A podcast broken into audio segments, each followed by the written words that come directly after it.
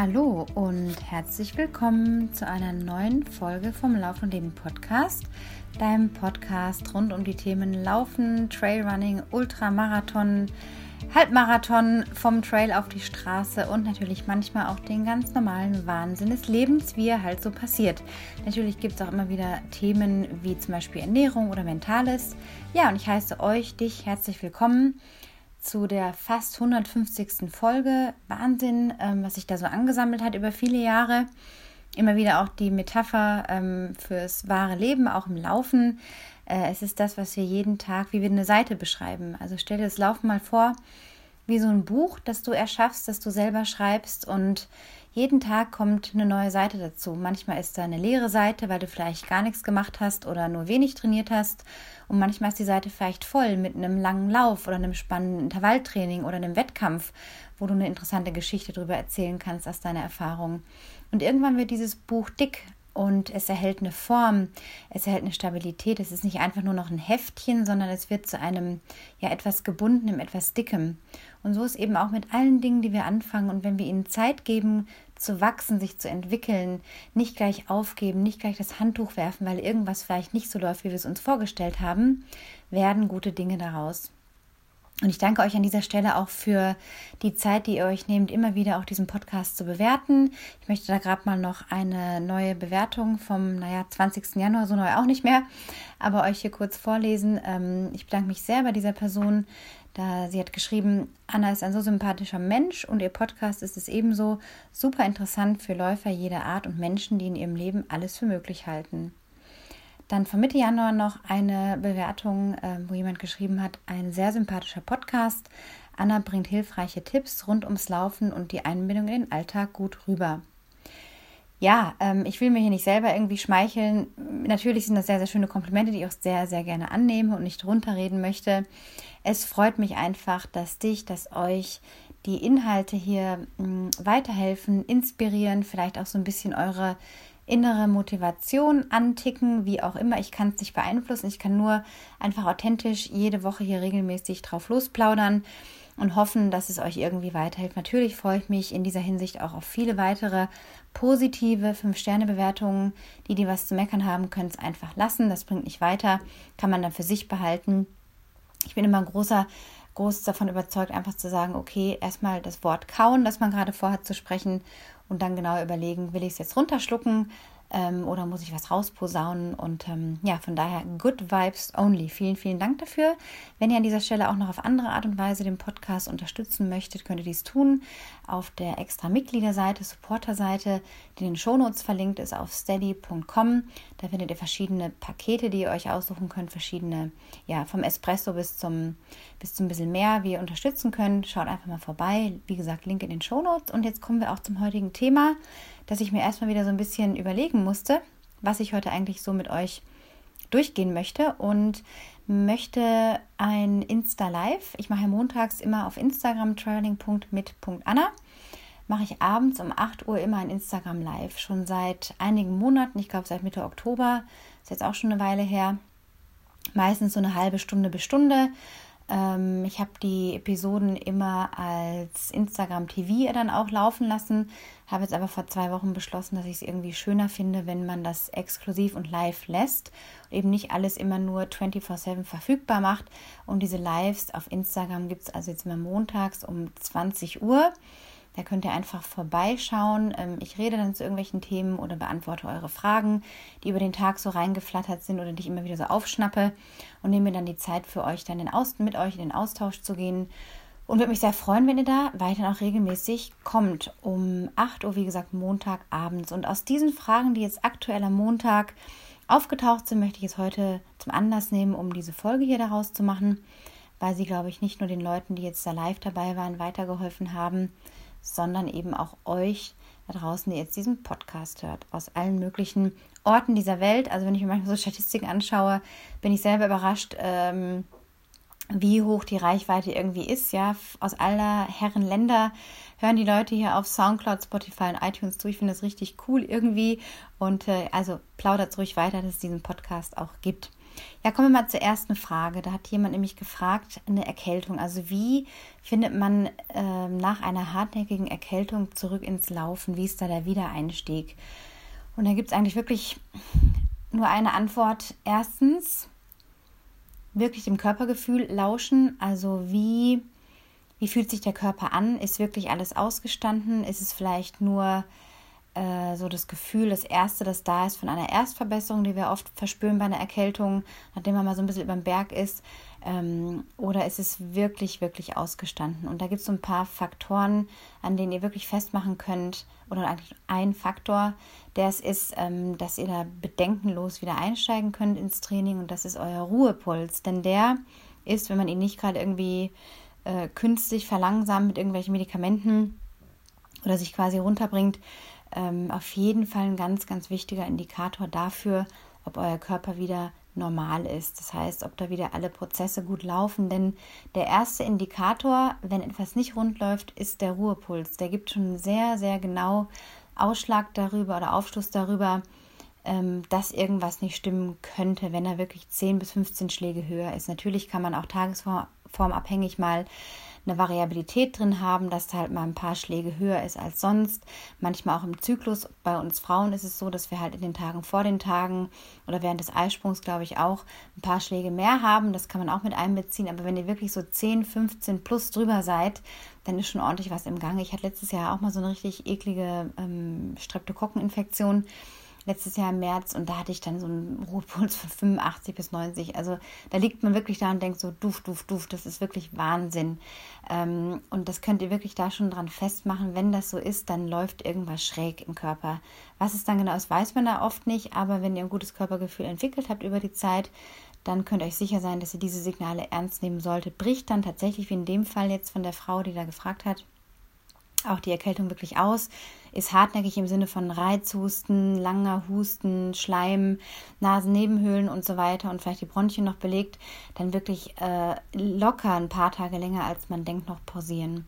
Das ist so die Antwort darauf. Also nicht gleich beim am ersten Tag, wo man sich besser fühlt, los losrennen, ja, und jetzt, oh, endlich alles überstanden, jetzt gebe ich mal Gas, sondern wirklich dem Körper die Zeit geben, sich ausgiebig und wirklich nachhaltig auch zu regenerieren und zu erholen und zu heilen ähm, ja, also nicht gleich wieder Gas geben, langsam einsteigen, lockere Easy Runs machen, vielleicht auch äh, ein paar Spaziergänge einstreuen und selber merken, okay, hu, wie ist meine Atmung? Ist die kurz? Ist die, kann ich da gut Luft durchziehen durch die Lungen, durch den Körper? ähm, wenn ich laufen gehe, dann merke ich, da ist noch was blockiert. Auf jeden Fall dann pausieren, denn Laufen macht in der Regel alles schlimmer. Das sage ich euch gleich an dieser Stelle. Also jeder, der noch einen Laufversuch unternimmt, wenn er schon merkt, es ist was im, im Anmarsch, der verschlimmert alles damit, weil das ist natürlich eine, eine Herz-Kreislauf-Geschichte, das Laufen. Und auch da hat man einfach die Gefahr oder das Risiko, dass man sich eine Herzmuskelentzündung einfangen kann, wenn man die Dinge nicht auskuriert. Dann kommt vielleicht noch dazu, dass man vielleicht Medikamente nimmt oder ein Antibiotikum, je nachdem, was es ist äh, oder eine Verbindung noch mit der Erkältung irgendwas anderes hat. Und dann ist es wirklich fatal. Also auch da auf Antibiotikum, wenn ihr da seid, auf jeden Fall letzte Tablette nehmen, nach, äh, nach Empfehlung vom Arzt, fünf Tage oder zehn Tage, je nachdem, und dann noch mal ein paar Tage warten. Ja, das Antibiotikum braucht zwei bis drei Tage, um aus dem Körper raus zu sein. Ich glaube sogar noch länger. Ich habe da mal irgendwas gelesen, was mich sehr erschrocken hat, bis wirklich alles abgebaut ist aus diesen Wirkstoffen vom Körper. Also ähm, seid euch sicher, dass ihr langfristig mehr davon habt, wenn ihr etwas länger wartet, als ihr braucht, ja, als ihr denkt. Und vor allem den Ruhepuls immer beobachten. Das ist so der wichtigste Indikator für entweder bricht was aus oder ihr seid wieder stabilisiert. Ja, wie ist das eigentlich mit äh, die nächste Frage, welcher Laufschuh passt? Also, wie soll ich eigentlich einen Laufschuh aussuchen, fragte jemand. Und da gibt es ähm, ja mehrere Antworten, sage ich mal so, oder ich, ich versuche es mal in auf verschiedene Weise euch ähm, ja zu empfehlen oder euch einen Tipp dazu geben, wie man überhaupt den richtigen Schuh findet. Also das erste mal das erste Gefühl, wie steige ich in den Schuh rein, wie ist die Passform, wie merke ich, dass er mir irgendwie am, am Fuß anliegt, wie ist es, wenn ich mal so ein bisschen auf und ab gehe damit, wenn ich äh, ja wie so eine Treppe damit steige, wie, wie biegt sich meine Fußsohle durch, habe ich genug Spielraum bis nach vorne zu den Seiten oder schwimme ich? Oder fühle ich mich sehr eingeengt vorne in der, in der Zehenbox zum Beispiel? Oder fühlt sich mein Fuß zusammengequetscht an, weil es ja auch ganz wichtig ist, dass wir diese eine gewisse Auffächerung haben, dass wir eben nicht eingepfercht sind. Der Schuh soll keine äh, enge Hülle sein, sondern er soll uns schon im besten Fall eine Freiheit auch geben, eine Bewegungsfreiheit, dass sich wirklich alle Muskeln und Knochen frei bewegen können, ja. Und ähm, von daher ist ganz wichtig, dass das erste Gefühl stimmt. Wenn ihr dann natürlich die Möglichkeit habt, ein paar Minuten auf dem Laufband zu laufen in einem Geschäft oder wo auch immer gerade, weiß ja nicht, wie das gerade möglich ist, wahrscheinlich eher schwieriger, wobei ich gehört habe, dass einige Menschen auch so eine ähm, ja, so eine Laufanalyse machen können. Das ist schon irgendwie möglich und dann anhand dessen eine Schuhempfehlung bekommen. Das kann man auch machen, aber in der Regel, ja, sage ich mal, bieten die meisten Geschäfte eben nicht an, dass man den Schuh länger testet als nur ein paar Minuten. Deswegen entscheidet im Grunde euer Gefühl und natürlich auch das, wofür braucht ihr euren Schuh. Ist es mehr für die Trails oder für die Straße? Oder ist es ein Mix? Dann bietet sich natürlich ein Mixed-Terrain-Schuh an. Einer, der sowohl Grip hat, aber eben auch vom Profil her nicht so aggressiv ist, dass er für die Straße gänzlich ungeeignet wäre und euch das Profil da schnell ablauft. Da also auch darauf achten, habe ich denn überhaupt einen Schuh, der für mein Terrain, was ich laufe, auch wirklich taugt? Weil oft liest man irgendwo, ah, der Tipp so und so, die und die Firma, ich nenne jetzt hier keine Namen, ähm, kauft doch mal, weil es jeder irgendwie, äh, weil jeder den Schuh hat und jeder davon schwärmt oder viele Leute und dabei taugt er mir für mein Terrain gar nicht, was ich vor der Haustür habe und was ich vielleicht 90 Prozent der Zeit laufe. Wenn ich mich natürlich auf einen Wettkampf spezifisch vorbereite, wo ich jetzt zum Beispiel eher im Flachen lebe, mit viel Asphalt und so ein paar Waldwegen vielleicht oder Feldwegen und mich für einen Wettkampf anmelde, der äh, ausschließlich oder sage ich mal zum größten Teil richtiges Trailterrain bietet, muss ich natürlich auch schauen, dass ich da jetzt nicht mit dem Straßenschuh ankomme und mich dann wundere, dass ich vielleicht ausrutsche. Also da muss man auch genau darauf achten. Ne? Und dann zählt wirklich so, ja, dieses Gefühl, wie gesagt, ähm, auch vom Preis-Leistungsniveau her wirklich schauen. Also kein Mensch muss einen Schuh für 180 Euro kaufen. Das können die Profis machen, die vielleicht 500 Kilometer oder sowas im Monat laufen. Aber wir als Otto Normalverbraucher, die so zwischen 30 und 100 Kilometern, würde ich jetzt mal behaupten, laufen so die, die Leute, die ich hier anspreche. Ähm, da reicht auch ein Schuh, der preislich, sage ich mal, im 130er Bereich liegt. Also man kriegt für 120, 130 Euro schon einen sehr, sehr guten Schuh, teilweise auch von einem Vormodell eines guten Schuh, Schuhs. Ähm, auch oft gute Deals im Internet. Also ich persönlich bin halt seit Jahren nicht nur Meinungsbilderin für Salomon, sondern laufe wirklich auch seit fast zehn Jahren ausschließlich in Salomon und bin deswegen wirklich einfach da, kann da sehr, sehr gute ähm, Tipps dafür aussprechen. Auch da kann ich jetzt nicht sagen, das eine Modell von Salomon ist das Nonplusultra. Wirklich schauen, was sind eure Bedürfnisse, für was braucht ihr den Schuh. Und dann eben, äh, ja, dieses Gefühl auf dem Laufband, wenn ihr die Möglichkeit habt, oder mal vor der Tür vom Laden auf und ablaufen, je nachdem.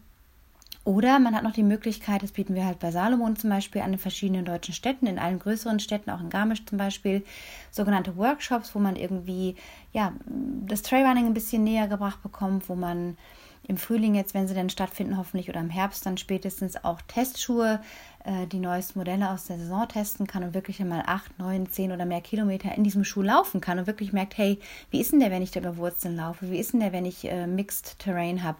Ähm, das bietet euch auch die Möglichkeit, ganz unverbindlich dann einen Schuh sozusagen auf Herz und Nieren zu testen. Ich hoffe, damit ist die ja, Antwort auch für euch zufriedenstellend hinsichtlich, ja, welcher Schuh soll es denn sein? Eine letzte Frage noch ist, wie kann ich mich eigentlich beim Downhill-Laufen vorbereiten? Wie kann ich das trainieren, wenn ich keine Berge vor der Tür habe? Das ist eine gute Frage, denn viele von uns, die jetzt im Flachland wohnen oder jetzt von euch, ähm, die gar nicht so die Möglichkeit haben, regelmäßig Berge vor der Tür zu haben. Damit meine ich jetzt nicht unbedingt hochalpine Berge. Es kann auch einfach nur, sage ich mal, ein kleinerer Hügel sein, der sich bietet. Das haben aber viele auch nicht. Und ähm, da habe ich neulich einen ganz verrückten Tipp gehört, den ich einfach weitergeben möchte. Also es ist nicht original von mir, wobei man da wirklich drauf kommen kann, wenn man, wenn man sich es richtig überlegt.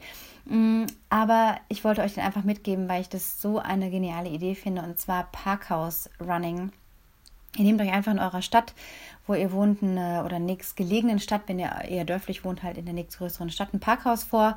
Am besten sonntags, wenn da eh nichts los ist oder jetzt sowieso die Geschäfte noch zu haben, noch besser ähm, könnt ihr euch da einfach ein Parkhaus vornehmen, das idealerweise schon so vier, fünf Stöcke vielleicht hat und euch locker einlaufen dorthin und dann äh, die Rampen im Parkhaus äh, hochgehen äh, oder locker hochtraben und dann von oben nach unten jeweils die Downhill-Rampen ja richtig schnell laufen. Und damit baut ihr in der exzentrischen Oberschenkelmuskulatur wirklich viel Kraft auf.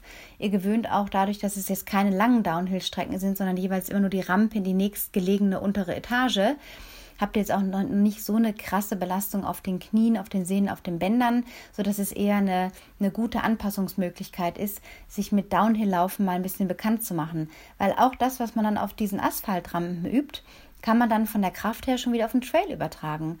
Und wenn ihr euch jetzt zum Beispiel für den Zugspitz Ultra oder äh, Zugspitz Trail oder einen 15 Kilometer Trail irgendwo angemeldet habt, in Innsbruck oder wo auch immer oder in Österreich woanders oder in Deutschland, keine Ahnung, dieses Jahr finden auch wahrscheinlich einige Rennen statt, dann äh, könnt ihr das Downhill-Laufen wirklich so üben. Oder ihr nehmt euch ein hohes Treppenhaus, mehrstöckiges Treppenhaus vor und äh, könnt da zum Beispiel die Stufen äh, schnell hochgehen oder das als Pause benutzen, das langsame Hochgehen und dann aber schneller runter. Also wirklich so trippel, trippel, trippel. Natürlich aufpassen, dass man nicht hinfliegt, also schon konzentrieren, aber damit schult ihr euch auch eure Koordination und die, die Konzentrationsfähigkeit auf jeden Fall.